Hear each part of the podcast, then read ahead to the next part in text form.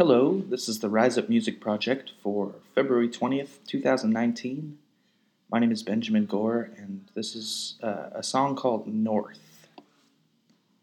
I am currently in New York City in an Airbnb, eating some chicken with rice, and uh, the song that I'm using is an old recording.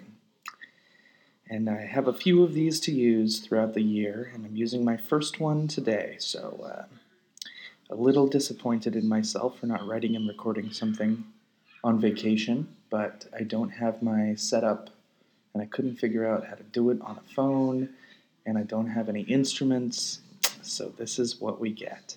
But this is a song that I really like. Um, it was about moving north, literally, uh, from Olympia, which was my home for many years, uh, up to Seattle, which felt like the big city and a big change for me.